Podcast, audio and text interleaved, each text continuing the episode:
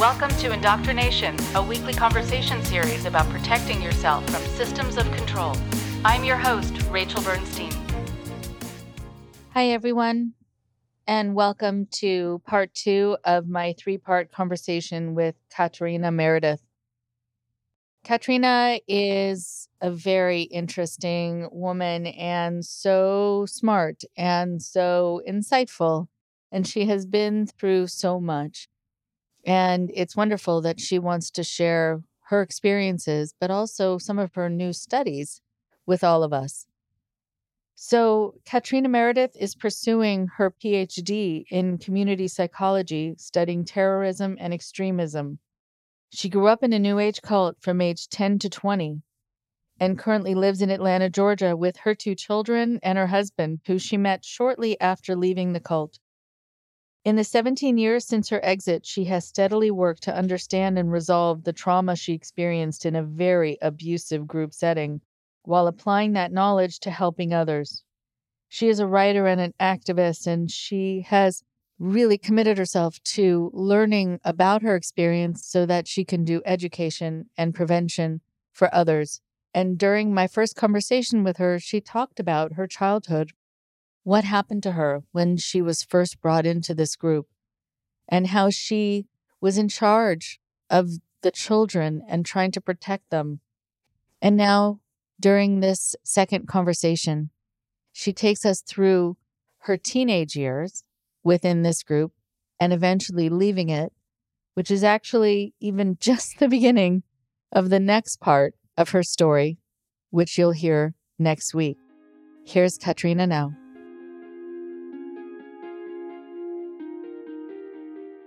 I'm thinking about two things, and then I want to be able to, in terms of the chronology, go forward with you now. But sometimes when people are assigned, as you're saying, and that term is also very creepy, that you're assigned to somebody who is older, who's around your parents' age, that becomes a time where a lot of people I've spoken to said that they wanted their parents then to have a reaction to that. Like, here I am now sexual with someone, or I'm being raped by somebody. Who is your peer? This should bother you. There are a lot of things that should bother you uh, that should have already bothered you, but this should really bother you. Yeah, I think that I think um, the young Swiss girl that was 13 when the cult leader made her his girlfriend. So at that point, uh, some teenagers had joined, so I wasn't the oldest anymore. I was the oldest of the kids then, but they were uh, four teenagers, and um, one of them became had to become the leader's again girlfriend, right? I mean, we know it's not that. Um, and I think that's when a few of the adults did say something, especially her dad and some other people. But by the time I think three, six years later, when it was four years later when it was my turn, um, no, everybody was used to it. It was, it was. I mean, I, no, my parents certainly didn't uh, object or make a stink, and um, in retrospect, they're horrified. Yeah, I mean, thank goodness that took a while though for them to go, wait, wait, what? You didn't think this was awesome? Like, no, no, no, not at all. Um, but they said, but you looked like you were happy in this relationship. I was like, I tried my hardest because I was told that I wasn't into it enough, that I didn't love him enough, that I should be committed more, that I had to turn my disgust into love. Like, so um, so I faked it, yeah, but that's um, that wasn't really. Some of the grown-ups might still have had difficult moments with that, but that was the whole point that the cult leader had set it up so that any sort of disgust and natural human emotion you feel is what you need to overcome. They're holding you mm-hmm. back. They're the human emotions that make us human. And, and we didn't want to be humans anymore. We wanted to be gods. And his mm-hmm. idea as a psychopath of being a god is to not feel, to not be connected, to stand above it all. So that's right. what he tried to make us into. You know, the whole idea of turning disgust into love. So, right. I mean, just to to break down your barriers to not have you be able to respond to the natural reaction, the instinctive reaction that you're having to the situation that you're in, to ignore it, and also to have to see it in reverse, I sort of do a 180. Um, it is something also that I'm, I'm assuming did not apply to him as a leader. He didn't probably have to do anything he didn't want to do. No, he didn't. Because his job was to be our mirror. So he could be that complete asshole and he could be, I mean, horrific to people and he would put people together that hated each other. He could just torment people and he did systematically find the weak spots. And so people that, that, that, um, I don't didn't like someone had to then be with that person. But it was just much more subtle. Somebody who was really fit and healthy before had to eat endless amounts of sugar until they would puke. I mean, just because, just to overcome their desire to eat healthy. Or, you know, if you've been a vegetarian, you eat lots of meat. If you, um, whatever it was, right? If, if you were really super smart and the only college educated person, you had to clean toilets. It's like the, um, yeah, but he, uh, and that started showing and that started to be one of the first wait a second moments for me is mm. um i was like is he really in control is he really doing this because of us or is he just being childish here?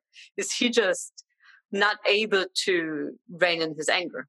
And i think that started to slowly click with me over the first few years going wait a second. That seems not on purpose. That seems you're just you're just really emotional right now, the exact thing that you're telling us not to be. And honestly, more than that, I mean, I think he did a lot of that stuff before. The first thing that really, and I was 12, no, 13 at the time, he had made two promises. Uh, first, when I was, I think, 11 or 12, he, he promised, oh, we'll have volunteers one day, and then one of those can, one of these guys can become your boyfriend. I was like, cool. Okay, I'm to hold you to that. And sure enough, that, that didn't come true because then the first time we did a volunteer i did have a crush on someone's like no no no no you can't do that you betray all of us and and the second thing which was he said we would go to belize and all, each of us kids would get a pair of cowboy boots which i really wanted because the in group the inner circle had all gotten cowboy boots already in preparation for going to live on a big ranch in belize in the jungle and um I wanted cowboy boots, and we were all going to get a horse. And I, I did some horseback riding as a kid. I absolutely loved it. So we were all gonna get our own horse and cowboy boots. And then we got there and we took a whole pasture apart, all the rocks. We carried them off so that the horses we would get eventually wouldn't get hurt the hoofs or something. Um, and then we didn't get either. We didn't get cowboy boots and never got horse. And then we even first we got to ride once or twice. Um, and then only the inner circle again would go horseback ridings on the weekends.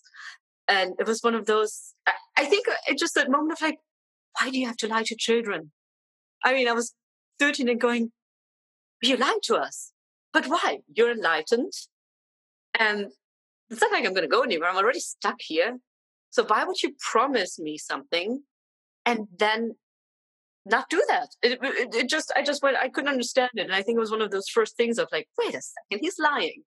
And it was, yeah, something small, but it just, so I kept track of all the times he started lying and just went, wait a moment.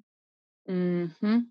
And it happens so often that it that there is this carrot that's dangled where you work towards some sort of goal or the fulfillment of a promise, or you're told if you do these things, this will happen. And then when it doesn't, it just doesn't. Then there isn't anything you can say or do about it. You just have to kind of go along with it and not be outwardly upset. I'm assuming that was the same here. Uh, yeah, that's definitely true. I mean, I couldn't uh, tell him like, "Hey, dude, what's up?" No, so there was no way, and there wasn't anybody to hold him accountable. And I think that's what started to just mm. slowly sit in the back of my mind. Like, wait a second, he's constantly on us. He's constantly criticizing us. But what about him? Um, and for a while there, it's like, oh mm. yeah, right, right, right. But he's enlightened. He's already perfect. Nobody has to. Mm-hmm. And then I would go again, wait a second. That seems really shitty what he just did. No, no, no, but he's enlightened. He, he does that for a purpose. And it just kept going back and forth until eventually I went, nope, no, I don't think you're enlightened at all. Opposite. Right. Yeah. Opposite day. That uh, whole idea of also not being held accountable. I mean, that is sort of one of the definitions as we talk about it of, of a cultic group and where anything can happen. There, there are uh, no guidelines. There's no governing body. There's no one overseeing it. There is no one who eh, the leader has to answer to. And that's, that's on purpose because that's how the leader organized it so they could get away with whatever they wanted to get away with. And even when they do have some divine text or something, right? Um, it's usually pretty old. It's not a recent one. And well, okay. I guess sometimes it's a recent one, but generally it's the interpretation. No, no, wait. Only the leader can interpret the text. You can't. Uh-huh. So it's it's uh-huh. again this whole idea of wait a second, but you said the text said this, and now it says something different. So even when you have mm-hmm. it in theory, black and white, it's still up for complete debate and it can be interpreted, but your interpretation is always wrong because aren't you in the dark and aren't you dumb? And so only the leaders can do that. Um, yeah, which again means that they can just move it around so it suits their needs. Yes. Okay. So I'm wondering just just to go back for a moment when you were talking about taking care of the children and then i want to ask about leaving and then moving forward from that. When you were using your creativity to uh, help distract the ones who you felt you wanted to be able to be there for and and help it seems like you were playing so many roles that you were the therapist to a certain degree because you were trying to kind of keep the kids away from something that was uncomfortable that seemed not quite right? And then you were the big sister you were the parent i'm sure when there were a lot of feelings that might have come up um, being able to also talk your brother off of a ledge literally um, and then i think there was also probably something empowered about that for you that you could do something you could use your creativity you could help to protect people that there weren't other opportunities for you I think to feel like you could access any sense of control or power. Uh, w- what it does do, and, and I'm, I'm getting the sense that even though it did give you those benefits, mm-hmm. there wasn't somebody like you for you. No, no, there wasn't. I mean, the only person that talked to me on a regular basis, meaning every day, even or a few, you know, a few times a day, or even once a day, was the guy that slept with me. So that was the mm. only emotional closeness I had. The only one that would ask me ever how I was doing. There wasn't anybody else. So so um, and that was really confusing. So so that was part of the reason I went, okay, I need to to do whatever he says because he's the only person in my life that's paying me any attention. The price is high, but I'm, I mean, I'm willing to pay. I had to anyway, right? I had to sleep with him no matter what, what my choices were. But, but that was the one thing. I mean, he, he would at least talk to me sometimes and uh mm-hmm. that's pretty fucked up. Yes in retrospect so many things are in retrospect uh, about this. Right but yeah i did have to be um i think i think the good thing about because not everybody had someone to live for or be, stay human for. And i think because i had the younger kids and and and the times that i stepped in and organized a dance party or we created a play or i borrowed the camera and and we filmed it and I learned how to edit movie so I could edit it and, and and I always had to go against the leader and go, can we have this? Can we do this? And it was always a lot of back and forth. So I felt I was even more indebted for him to him every time I asked him for something. So that was also tricky. But um what it did is definitely kept that part of me alive that often dies in a cult. Um, the part of me that that uh, still felt for other people or just still cared for someone and um, there was an honest connection and, and and that that empathy i think that empathy piece that so often mm. in a cultic group and that's and i've done loads of stuff during that time that i'm not proud of and that i, I, I was ashamed for a long time um, and i think that's hard when you leave and you've done things uh, and often it's even in the realm of criminality right so i mean I was a child, but the other grown ups should have gone to jail. Um, so that's problematic. Um, right, right. But I think so often we, we lose a big part of ourselves because we're in such a system where it's all about survival suddenly. Mm-hmm. The, the, the, feeling that a lot of people that grew up in cultic groups, the feeling that I, I had and a lot of others I talked to is that there's never enough. It's a fight at all times. You're fighting for the little bit of attention, the little bit of um, whatever will make you survive, right? Little bit of nurture, the little bit of approval from above, from the leader, from um, the little bit of it's like tiny morsels. Everything's horrible most of the time, and then there's a little bit of something, and it's dangled, and everybody's supposed to fight. And that I think is what a sadist gets enjoyment out of. It's holding that and seeing people destroy each other in an effort to get this one life-saving little thing and uh, I think that instinct was strong. I did a lot of stuff in order to not be at the bottom because it was a very uncomfortable place when everybody was stepping all over you. So yeah, I would sometimes rat people out. I would also do these things. Um, but there was because there were some people that I saw as weaker and as deserving of being protected that kept some part of me alive during the time. And so there's one part I didn't have to discover later. I mean, I found back to myself, but that was some something that survived. Thank goodness. This idea that you had to hold on to your, or that you did still hold on to your humanity and your conscience. That you had a sense of that there are people who are in need of something. It's easier if you don't. it's easier. It's yeah. much easier to go with the flow and just go. Well, I'm just following orders, right? I mean, just think of Nazi Germany. Those that go like, well, I'm just following orders, and those that constantly went, this is against everything I believe in, against what I think a human should do. Uh, again, talking of the Nazis, right? I, yeah, it's easier to go along and go, well, it's out of my hands. It's my government making me do this, or it's the cult leader making me do this. I'm just following orders. It's much harder to go, I don't agree. It's much harder to go this. Um, I think some people should, I, I think you should protect people or people shouldn't be treated this way.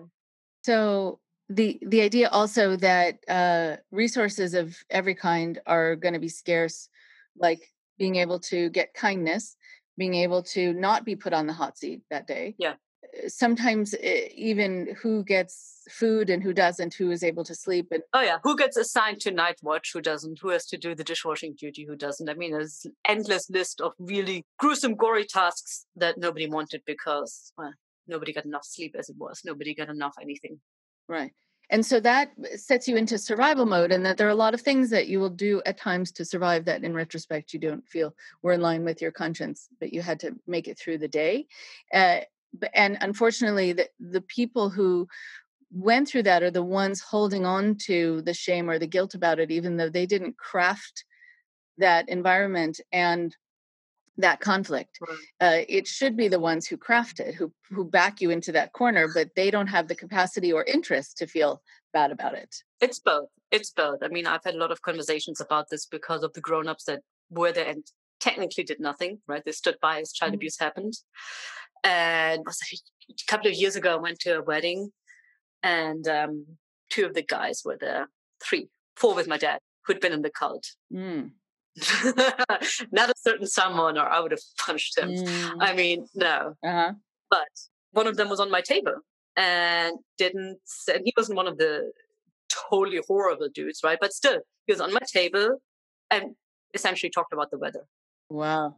And I was furious. I, I left and I was so furious. And there was somebody else who just, hi, how are you? But I don't, I don't think they even asked, how are you? But nothing, nothing that acknowledged, how are you doing now in life? I am so glad that you're here. I'm so happy that you seem to be doing well. I'm sure it was hard. I'm so sorry that we weren't there for your kids. I'm so sorry that I wasn't able to protect you. None of that.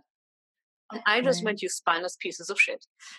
I mean, look, there is personal responsibility, and I've apologized to those that um, again were younger, weaker than me that I feel like I've heard and they being kids too, but like really no, that was forget about it, right? Thanks for saying something, but no, we're fine. Um, right. But for the adults to who didn't protect children to not acknowledge that and to pretend like it was all fine.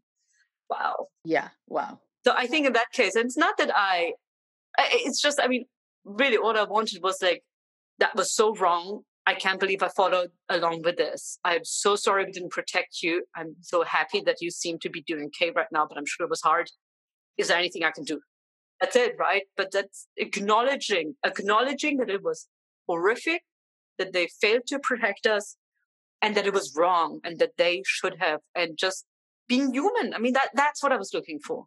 So yeah, not a huge, big apology because it's not even like it's something to I don't feel like it's my role to forgive or, or, any of that. And forgiveness is such a tricky word anyway, but it's more the point of yeah. this happened and acknowledging it. So I can go, cool, thanks. That really is good to hear. It's good to hear that you weren't all assholes. It's good to hear that you think it was wrong. Yes, right. I think people don't realize how, in exactly the way you said it, it helps people turn a corner and it helps people feel like their pain was seen yeah. and understood and that the other person has the um, ability and also the interest in acknowledging. Yeah. It's, it's like i actually matter. It's good to know right? And i think especially when you're a child and in such a situation where you're completely neglected and your needs don't matter ever it's really important for your inner child or whatever later on to go i did matter. Somebody did notice that i was hurting or somebody does care that just that i matter and my experience mattered and uh, i mean that's the biggest thing in a cult right? They, they they rip your story from you. You're not the main character anymore. You don't get to decide what to do with your story anymore. And they rewrite it and you're suddenly just a bystander in your own life. And that feeling of helplessness or feeling of stuck is often what persists even after you leave. Mm-hmm. that feeling of i'm not in charge of my life. And for me i think it took me until few years ago when i finally um and some really good therapy to finally go like wait i am in like I, my feelings aren't some foreign thing like i'm actually this is part of me I, I, what I'm feeling or, or my creativity is actually part of me and I can own it or or my sexuality or or anything I want to do and also not feeling completely lost at sea in, in this world. Mm-hmm. Because mm-hmm. that was just the mode of operation was that I have no control. And I think um, having someone else say your you your viewpoint was real and, and your suffering was real is it's important. Yeah it's incredibly healing and important and it's a good it's a good thing for people to listen to who have ever been involved in a situation people who might be listening right now where it is an important thing to acknowledge and even if you were in this family system where you were a sibling or an older sibling whatever it is often it is that it just takes even if you're you're in a completely abusive situation and you can't escape it often helps to just have that one adult outside of that right that one person outside who goes this isn't normal and no, you're not right. crazy for wanting to get out of this. You're not crazy for being hurt. Because the abusers always make it feel like it's your fault, right? So that way the victim goes, wait, am I, am I nuts? Should I be loving my family? Why am I not able to love them? It's like, well, maybe because they hurt you nonstop. Maybe because they don't respect your boundaries. Maybe that's why you don't love them. It's not you. But I always tell people like, no, no, no, it's not you. It's them. Right. So in keeping with that theme of then and i love the way you said it that you're not the main character in your story that you're a bystander and they rewrite your yeah. story anyway so then once you leave and once you left you have the potential to start being the main character in your story again although it takes some doing i think you you still become kind of a, a, a side character but you're developing it seems in more form and shape and a sense of who you are, which sometimes prompts people to leave. What also happens sometimes is that a group just falls apart. So the fact that they're out doesn't mean that they have really made a statement about leaving. They just, there wasn't a group to belong to anyway. So I'm curious what your story was just in terms of leaving and also if your parents left at the same time, what happened during that time and now getting to you as a parent yourself. So I I didn't leave uh, on my own. And I think that's something that uh, to this day scares me that I would have stayed. That it was always bad, but every time it got really, really bad, the cult leader would back off, something would change in the dynamics. And so it was always just barely still tolerable. And it's amazing how you can just bear more and more. So even as it gets all shittier and then it just my tolerance for abuse apparently became bigger too, which is a big problem. So uh, what happened was that the girl that the cult leader had slept with when she was 13 was now 22. We were still in Belize. Uh, the environmental project um, had opened its door a bit, so that means our commune had wasn't quite as tight knit. We had invited some volunteers in and visitors and uh, Belizeans were working on the ranch and that just changed the dynamic. Obviously, we couldn't just have five hour meeting in the middle of the day because it would look suspicious because yeah where did everybody mm-hmm. go suddenly and why are they all sitting around and so the cult leader lost some of the control in that respect uh, and then what happened is humans came in. Those evil creatures that were so underdeveloped and so below us and they were really nice. And that just um, there were some that were were my age, and I just went, oh, they're fun to hang out with, and they actually talk to me and ask me questions and engage with me much more than any of my my big family here does. And uh, they started voicing criticism too. Like, why do always the same people go horseback riding or get to fly in this airplane, a small airplane? And why do the why is it always the same people that get to do this stuff and everybody else is working all the time? I'm like, um, because they're spiritually more evolved. like, how do you explain that? Because uh, they're sleeping with the leaders. I don't know. So yeah, it's um, right. So it's a bit. So so that brought in some again of that perspective from the outside, and that so that the system started collapsing. I mean, that's really what was going on already. So then um, the young woman, then 22, ran away. She had uh, fallen in love with some a Belizean policeman who'd come to the ranch occasionally. And oddly enough, I was the only one because I was working at the restaurant who noticed them together. And I went, oh, this is so obvious. I mean, obviously Arno must know. I'm not even going to report it. Thank goodness. I mean, if I had, might have been another few years in the cult. So I'm, yeah. Eh, but it was one of those free things where I'm like, oh, okay, this is okay, fine, whatever. Um, didn't say anything, and then she ran away. Uh, the leader left left the ranch maybe two or three times a year of that. I mean, and he went away to something that would take four hours. He was gone, and she had prepared a backpack. I don't know if she was able to access her passport or not. I think no, she just gotten some money. Uh, passport was stored away somewhere else, and she ran down the airstrip we built and uh, met this Belizean cop and ran off with him. And the cult went ballistic, and that's when I really went, "Oh, you are you're so out of it. He just he managed to call her, and I mean they'd already debated going after her with guns, but this was a very not just a cop, but he was in the uh, drug unit and had bigger guns. So um, ah, yeah. yeah, because yeah, again we had guns on the ranch and all that. So so that was just okay. They can't get her back by force, so got her on the phone and. And Arno was just yelling at her and telling her he loved her and he was gonna. She didn't come back. He would go into the airplane and fly into the sky and then fall to his death. And I'm just going there. That's not how you. No, that's not how this works. I don't. I know very little about love, but this is not it. And that really, um, yeah, just seeing him act absolutely childish and losing it, being jealous, absolutely out of. I mean, jealous, and I just went, "You're not enlightened."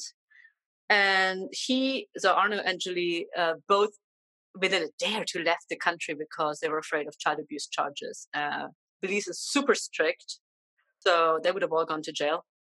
Um, much harder in Germany to press charges. Uh, the age is, is definitely low, uh, oh. higher, so that sucks. But uh, in Belize, it's pretty straightforward, and they don't treat child abusers lightly. And there's a really nasty prison you go to. So they left quickly, and that just left us all in that like, whoa, what happened? The leader is an idiot. Uh, um, and we all were talking and you know all those doubts over the years all the stuff that piles up we were suddenly able to talk to each other and before that it's i mean everybody was spying on everybody and every time you would share any concerns with someone next day you would be standing in front of the leaders and you would be bombarded and ridiculed and often then yeah sadly punished yeah. so this was the first time you could talk openly and most people then the, the cult leader went to Germany, back to Germany and said, follow me. And most people went, nope. And all of us young, younger people mm. went, absolutely no way. Uh, unfortunately, my mom did follow him. Mm. So my dad, my brother, and I were out, um, and she followed him, and she got out three years ago. So it took a long time. So she didn't get to know my kids until very recently. Three years ago. So what is the time frame? Uh, 2002. The cult ended in 2002. So a long time where we then at some point I had to break off contact just because it was better for me. I mean, I knew that any emails I sent her would, could be read by the cult leader. I didn't want him to be have any part in my kids' lives. Once I became mm-hmm. a mom, I'm like, no, I'm not sharing anything, no photos, nothing, because I don't want him to see my happiness. Because he destroyed everyone's happiness. So I was very protective of my new life. Mm-hmm. Um, yeah, and then the transition began to the real life. I mean, yeah. Uh, I had finished fourth grade. That was it. Um, after that, a bit of homeschooling, but not much. Um, and so I, I was already working full time. I Was running a small restaurant that we built on the ranch for tourists. So I kept doing that for a while. Uh, started a correspondence course with Germany to in hospitality because I figured why not. Uh, and then you kind of saw everybody was dealing with it differently. I was just keeping myself really busy. I'm going, all right, next thing, I'm just going to pretend this never happened. My brother went mm-hmm. out drinking. so, okay. um, and then I met uh, met Aaron. He's my husband now. Has been since. I mean, and he uh, he was a Peace Corps volunteer in Belize, and I ran into him, and yep, I really liked him. he was authentic. He was just himself. He was just who he was, and very honest and very grounded. And after all the drama and all the insecurities, I mean, the guy I was assigned to at 15 was horribly broken and insecure and wanted me, a 15 year old, I mean, he was late 30s and wanted me to lift him up and adore him so he would feel better about himself, which was really messed up. And I just didn't want that. I didn't want a partnership ever again where I had to lift someone up and be there. Oh, you're so amazing. I, no, I wanted someone that was just okay with himself. And also then had the capacity to be able to be there for you. Yes, but that wasn't even on my radar because I was fine. I was totally fine. yeah, because no one needs anything. Because you can't, you couldn't need anything, right? So you had to be fine. And yeah, I, you... I, had to be fine, and that's what I operated on. I'm fine. Everything's okay. Uh, but only when I started to truly feel safe, we left Belize. I followed Aaron to the US. Only when I was far away from it all and I felt loved and um, safe did all this stuff really start coming up. Okay. And I'm sure that was a very difficult time suddenly. It, it, important, incredibly important, a watershed moment, a necessary moment in terms of healing, but tremendously uncomfortable and probably at times overwhelming. Yes. Yes. That's the short answer. Right. I mean, it's, it's, uh, you get out and people think it's the happy ending, right? Um, and it is, it is an ending. It's an ending of a really horrific time of your life. And I completely understand the desire to just go, well, that's done. I'm leaving this all behind. I'm just gonna mm-hmm. do a butterfly and reinvent myself and woohoo, fresh wings here. Look at me. Um, didn't quite work that way. Obviously, I uh, I tried. I wasn't even going to tell Aaron before we married that I that all of this had happened. I mean, I didn't even have names. I couldn't even call it a cult then. But I, I wasn't going to tell him. Uh, and my, my brother, who at that point was probably wiser than me, went, look, you're look, you want to spend the rest of your life with this guy, then you need to be honest. And I went, no, I'm just starting over. He goes, you should tell him. he had mm. just read The Beach and, uh, so it was a bit further uh. along on the whole something was really messed up here this was not just a commune something was really really wrong and dark and i hadn't yet so i um it took me a bit longer but yeah i did i did tell my husband uh, and he had no idea what that meant for him for me for our relationship. Mm-hmm. he's like well okay that sounds terrible. You okay? I'm like yeah. All right. Um yeah right and then then started real life uh, then started the whole i mean the euphoria at first is i'm alive i'm out i'm in the real world this is amazing i get to decide what to do now mm-hmm. and that wore off after a while um, and, and the nightmares started and kept going and and uh, I would just have all these. Uh, I didn't know it was anxiety at the time, but it was a lot of, um, I mean, just PTSD, right? A lot of nightmares, flashbacks, something would trigger. I mean, triggers, I t- took a few years before I ever heard that word. Now it's, you hear it everywhere. Uh, mm-hmm. But not in early 2000s. So it was a, uh, took a while to learn the names and to learn, oh, this is, I mean, post traumatic stress disorder. The first time I heard that, I'm like, what is that? And then chronic stress. And, and I went, oh yeah, no, no, now that I think about it, we were constantly under stress, constantly under attack. So I think that's something I'm trying to help people with now is this words for the experience. You know, this is not abnormal. You react perfectly normal to an abnormal situation. And this is what it's called. And this is how people often move on from this or recover, or there are ways, there are processes. And I found a really good therapist after a lot of back and forth Um, but basically, I knew I still wanted kids, and so I don't think I would have gone to therapy for myself. Mm-hmm. But I realized it was completely messing up my relationship, and and it was going to destroy my marriage if I didn't, because I was extremely defensive, and uh, I I was I mean, I was constantly ready to be attacked still. I mean, I was out and safe, but my body didn't know. I mean, I still felt that any little thing, I mean, my neck was constantly hurting, my back was hurting. I was constantly ready for the next attack. And, uh, and so anything my husband did that was slightly, he was just voicing opinions, right? He's, one of the sweetest guys I know, but he is human and he would sometimes get upset about something and just say it. And I would immediately just boom, complete uh, counterattack or I'm or like I'm out. Yeah, I was extremely defensive. And then the black and white thinking. I mean, my idea of uh, there's one right way to do everything in that state, right? One right way to be a partner, one right way to be a student, one right way to be a mother. Later, when I became a mother, there is only one right way, and it was complete black and white thinking. And I really, um, it took me a long time to realize that I have to find my way to do things and that just and I, I am limiting myself and my world if I tell my husband this is this tiny, this this is how you show love. That's all. That's exactly how you show love. Everything else I'm not accepting as love. I mean, it took me a while to realize that that I was being totally unreasonable and also all or nothing, right? So mm-hmm. he would show love in all these many, many, many wonderful ways that I didn't perceive because it didn't fit this tiny few that I thought it should look like. And so I yeah, just ruined a lot of really great moments. And the fact that I was constantly on guard and um, couldn't relax meant that I ruined every vacation.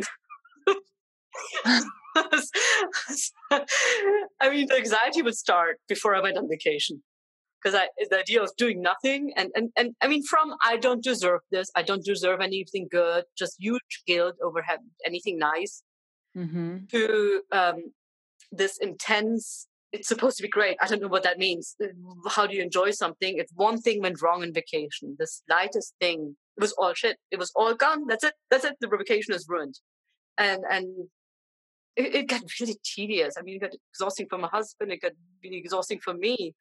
And it just, so I kept running. I mean, I had these, these messages in my head, right? The circular thinking that the, you don't deserve this. You, you, you should feel ashamed. You should feel guilty. Mm-hmm someone's gone out to destroy you. Um, you can never shine or have a good moment because others will begrudge you and take it away from you and tear you apart. I mean, I was deadly afraid of success, of, of, of, of ever appearing happy or being happy, and somebody would just tear apart. I was convinced of that. And constantly on guard. And I didn't realize that I had high levels of anxiety all the time. I just thought it was normal to feel outside of my body to, to, to not know what's going on, to just feel completely in flutter mode and not be able to ground myself or know what I'm feeling, not to be able to name anything I'm feeling, not to be able to think about it. My thoughts just going all directions, not to be able to feel myself. I just felt myself expanding outwards from my body. Dissociation probably, but it's just, I mean, it was just a host of stuff that I couldn't name. I had no idea what was going on. And um, I thought that's just the way I am. Mm-hmm. I didn't realize that it was something that had been cultivated during the cult that was often purposefully done by people in power in order to keep me extremely vulnerable. Yeah. It's kind of like the poison. It's like, yeah, like somebody um, giving you a poison and then you carry it around with you and think it's part of you and, and keeps poisoning you. And I had to really first see that it's not a part of me. Yeah.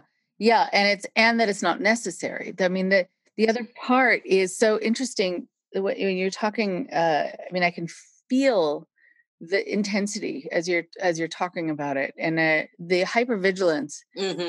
that you brought from your childhood experiences into your adult experiences um, were necessary at one time. Yeah.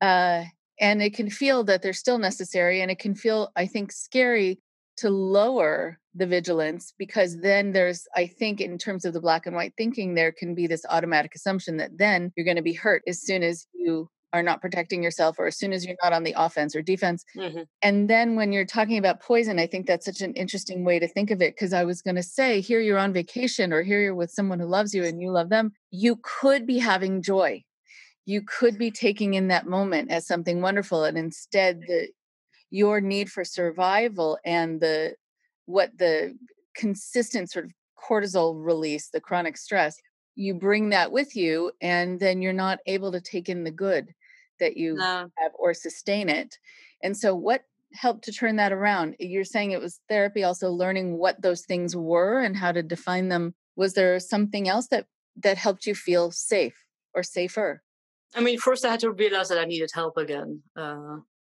and I thought I'd done therapy is fine. Uh, and then I became a mom. Uh, I became, I mean, I got pregnant and it felt like my body was invaded again. I, I, I, I didn't, it, some sexual abuse survivors have this feeling of rebirth and the body is now growing life and it's a wonderful thing.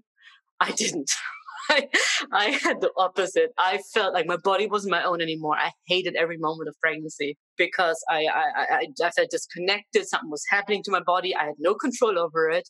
I was really afraid. And then um, it was a traumatic birth and the emergency C-section, all that. Uh, so that all didn't go as planned, but it never does. Um, again, by black and white thinking, I, I had ex- I had a really clear idea of this is what it should be like. It should be marvelous and surprise. Um, life happened and then I had postpartum depression, um, and it was a mix. And, and at some point, uh, early on, a doctor, but actually, doctor didn't bother seeing me. The nurse practitioner said it was postpartum psychosis. Uh, it probably was, it might have been, but talking to a trauma therapist later who really knows her stuff is, uh, it was the PTSD. It, I had a shit ton of anxiety and fear. I was deadly afraid of someone destroying my new family. I was in constant state of fear of something happening to my child. I was so afraid. And then mixed with the postpartum depression, I was just, the world was a terrible, dark place. And again, that's why the psychosis possibly is that I was at the point where I had convinced myself that it had been a complete mistake to have children, that it was, that it, it had been a very selfish move on my part and it was completely wrong and nobody would bring a child into this terrifying, terrible, and unsafe world. And I, uh, I got very close to reversing that, and that's what I'm extremely helpful for. That at some point somebody had mentioned signs of postpartum depression and what happens in your head, and and had studied. I had a bachelor in psychology at that point, and still I had myself this close to following through on doing more of that I would have regretted for the rest of my life. So thank goodness, some part of me went, "Wait, wait, you're right about this." and I stepped away from from the bathtub in that case and, and went, whoa, and just freaked out and went, what just happened? What the hell just happened? And how how did I get here? And how do I get far away from this? And it was the next few months that followed and really took a couple of years were, were extremely scary because I didn't trust myself. It was again that feeling of I don't know what's happening inside my head. And that was triggering too, right? I mean, just the hormones of the totally normal pregnancy hormones that drop after you give birth, that up and down roller coaster was triggering as hell for me because I had not been in charge of my body, my feelings, my, my, my thoughts for so long. I had the leaders' messages going through my head.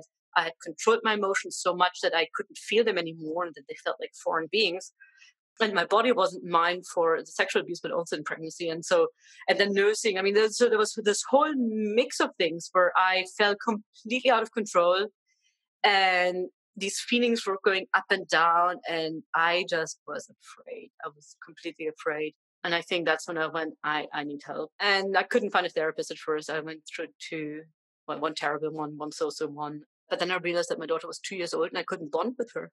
I just, I, I just couldn't, I, I just didn't have that. I, I just couldn't allow myself to get close. I was too terrified. And, um, and then I became pregnant with my son and I really, I have a younger brother. I really, really, really wanted a boy.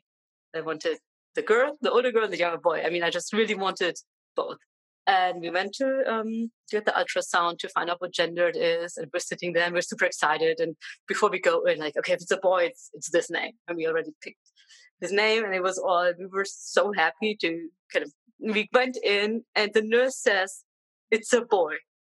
And I, I, I started to feel this feeling of joy bubbling up and me stopping it. Right.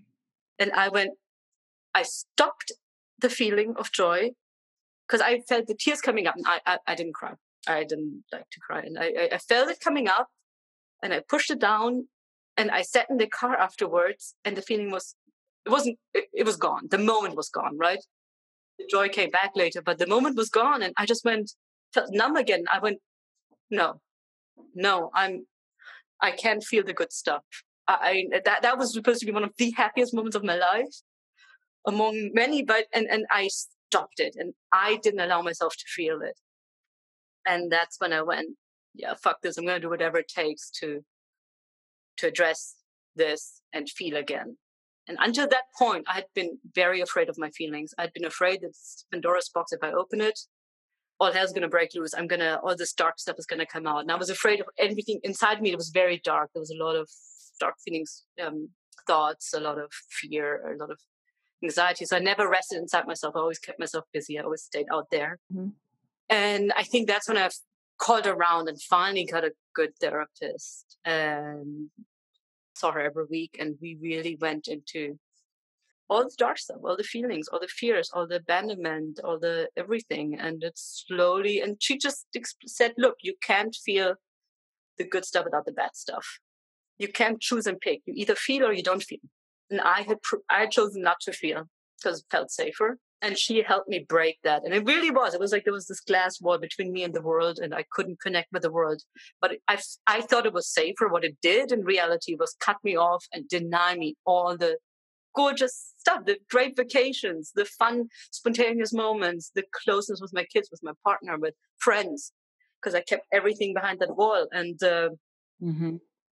but once I started to tear that down, I mean, she taught me to cry. I, I didn't know how to just let go and cry before. It would happen occasionally, but I would be really upset at myself and stop it all the time if I could. So, but she taught me to just let it go and not judge it and just keep crying. And mm-hmm. um, and I cried a lot, and a lot, mm-hmm. and a mm-hmm. lot. But it, yeah, it it, it really happened. I, I I started to connect with myself, with my children, with my husband, with friends, and it's authentic connections where I wasn't afraid anymore of it being destroyed and where I was okay with being vulnerable and I was okay to show parts of myself. And that's when I also started uh, going public about my story. Mm-hmm. Uh, started first with a blog. It was a bit accusatory. It was it was often the first purge of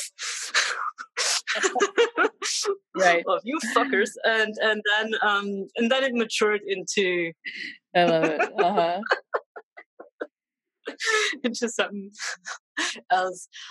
Um, and then we moved away to Switzerland at that point to, to which uh, which was good. I think that's when I came out publicly um, and talked about my story and wrote something for a newspaper and just uh, found sense of peace with um, it, it, it's it's my experience. It's it's part of my it's, it's it's a few chapters of my book, but it's it's just that. It's just a few chapters and I am in charge now of how it continues and how it ends. And so I was able to take that back.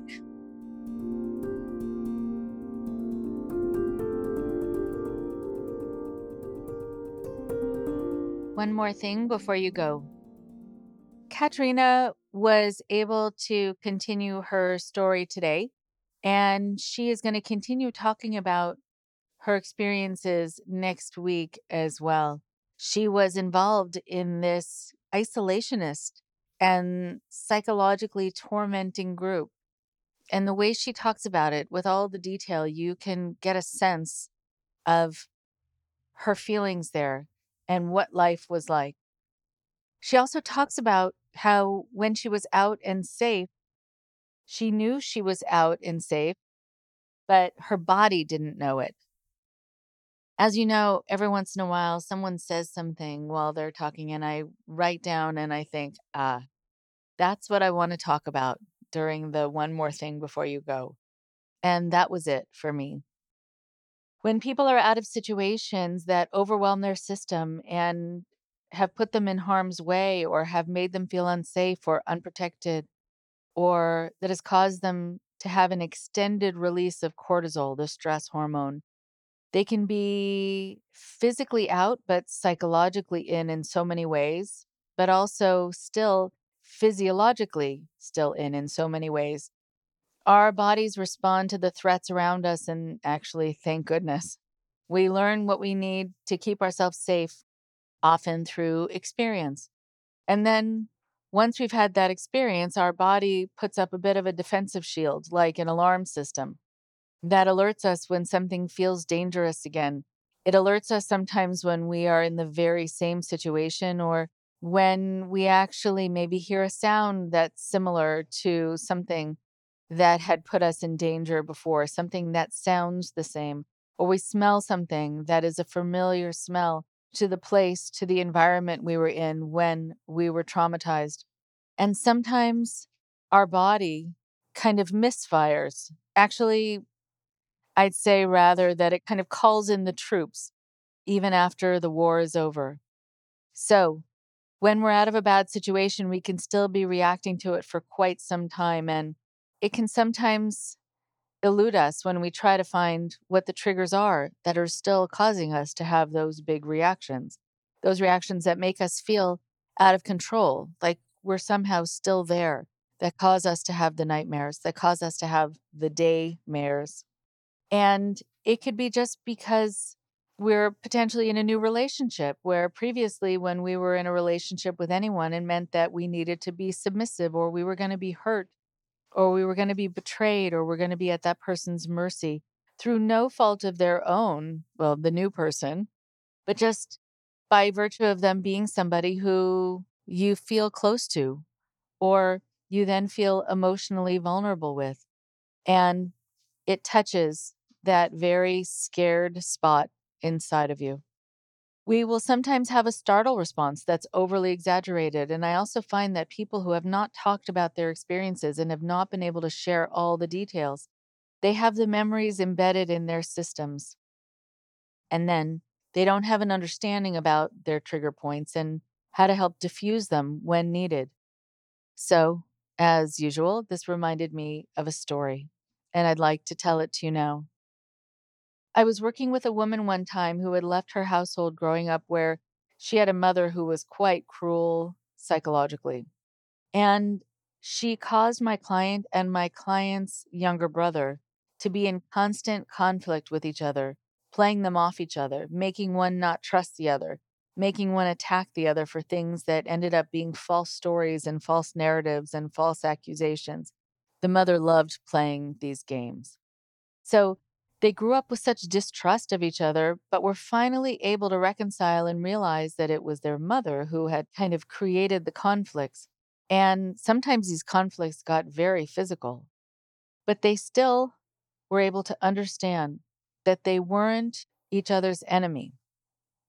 And it was quite wonderful for them to get back into each other's kind of good grace and to be able to trust each other and realize that they should be aligned because they've kind of survived the war together. But for some reason, she was left never being able to feel quite comfortable in the places she lived afterwards. Uh, sometimes it was a room that she was renting, or an apartment she was renting, or a guest house she was renting, or wherever it was. She couldn't quite relax. And she didn't know why. She also knew that her brother was not having the same experiences as she was. He was able to move on, albeit with some nervousness about relationships, but not with the same kind of physiological response to the places he was living. So she was trying to understand why she was left with so many moments that caused her heart to race and for her to break out into a sweat when she was just lying in bed at night, when that was not the case for him. So I was talking to her one time about her experiences, and I was struck by the details she would give about the times that she would hear her mother walking into her brother's room down the hall, first knocking lightly on his door, and then opening his door, and then closing his door, and then kind of hearing their muffled conversation, then opening his door and closing his door and walking down the hallway to her room. And she knew that when her mom walked into her room, the mom would tell some story about how her brother had just defamed her or accused her of having broken something and something that was actually his fault, and she would get mad at him. And while none of these conversations actually took place the way the mother told the daughter that they took place. So the brother never actually said these things. The mother would create these stories as she would go up and down the hallway. She also knew that being told these stories was something that was always going to make her upset. So she had this association with hearing her mom talk and getting upset. So she thought, well, maybe that's it. Maybe it's that someone who might have a voice like her mom's would make her upset. So when she would go back to the place that she was living, she would listen to her landlord's voice. She would listen to her neighbors' voices, and it just didn't quite seem to be the source of her trigger points. So one time I asked if she wouldn't mind kind of telling me the stories again with as much detail as she could remember. And she talked about having somebody knock on her brother's door and having the muffled conversations and the walking down the hallway and the knocking on her door. And I said to her, You know, I can hear the stories that you are telling me. I realized she didn't talk about what her mother looked like. She didn't talk about what her house looked like. She talked about the sound of the bottom of her mother's high heels walking along the wooden planks in the hallway. And so suddenly she said, That's it. So, as it is sometimes with all the people who say something that is impactful and meaningful, but was totally unintentional, I said, What's it? And she said, It's the sounds. Anytime I hear the sound of someone knocking lightly on a door and someone walking in heels or hard bottom shoes that make a kind of clacking sound on wood, and the way it sounds when a certain kind of door opens and closes, any place I've lived that has had wooden floors or any place where I was close to my next door neighbor where I would hear people lightly knocking on their door, I would suddenly feel this need to leave. I would feel this need to check my lease to see how long it was and to see when I could move out without having to pay too many fees. And so then I asked why her brother was not affected in the same way. And she said something so fascinating she said, You know, I don't know. Maybe he was just stronger than I was. And maybe it's because he was hard of hearing that he had learned to have some kind of ways of defending himself and protecting himself. And then suddenly she stopped talking and she said, That's it. My brother was hard of hearing. So he doesn't have an association with these sounds because he didn't really hear these sounds. Well, I don't suggest going over a story over and over again with so much detail, with every sensory detail, unless you really feel ready and unless you feel you're with someone who can take you through all of these details safely.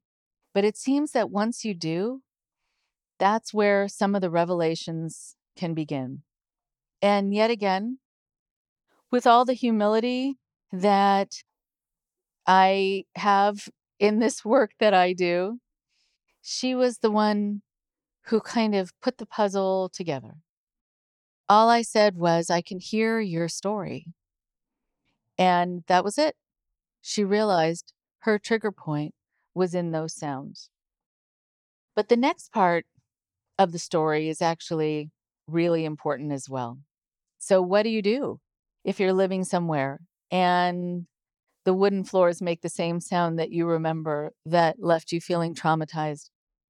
or the sound of the door opening and closing. What do you do when your heart starts racing and you break into a sweat or you suddenly get a headache or a stomach ache or feel hopeless or scared? So you can say to yourself, I don't have to be afraid of these sounds anymore. Those sounds are made by people who are not trying to hurt me. Those sounds are just made by the combination of knuckles on a door or the bottom of a shoe, and you don't ascribe meaning to them. But you can also say, I'm not any less safe now when I hear these sounds as I was before I heard them, whatever works for you. And you can decide that those sounds mean that you have lived past your childhood and you are now in your own place of your own choosing and have a home or an apartment around you that you've helped provide for yourself through your hard work, through pushing through your trauma, and to hear it as a symbol of your strength and success and perseverance and survival. So when I told her that, she told me that the next time she heard someone walking down the hallway, she thought of all the things I had said that she could think to herself. And instead, she thought of something that actually really worked for her, which was, okay, she said to herself in her head, I know that's not my mother. But if you were my mother now, as she kind of pretended or play acted that that actually potentially was her mother, she continued, this dialogue in her head. But if you were my mother now, as an adult, I would get to the door before you get there and I would open it and I would tell you to get the hell out of my house. You don't deserve to be here anymore. You don't deserve to be in my head. You don't deserve to scare me. You never did. There's something wrong with you, and I'm better than you, and I'm kinder than you, and I would never do to anyone what you did to me. And if you don't leave, I'm calling the police. That's the favorite part of her empowered story the calling of the police, and then what her mother does afterwards, which is that her mother, in her mind, turns around and walks away defeated. It works for her, and one day she might not need to keep telling that story. But for now, it keeps her strong. Find your story. Find your way to respond to your trauma, to the multisensory memories of your trauma. Talk to you next week. I'm excited to say that this podcast is now available on additional platforms. If you want to listen to Indoctrination, it's available for download on the NPR Radio Public app, YouTube, Apple Podcasts, Spotify, and more. Please support Indoctrination at patreon.com slash indoctrination we now have a big library of content that you can access with any donation. And subscribers receive bonus interviews and other cool goodies. We love hearing from you too. So send us an email at indoctrinationshow at gmail.com. Thank you for your support.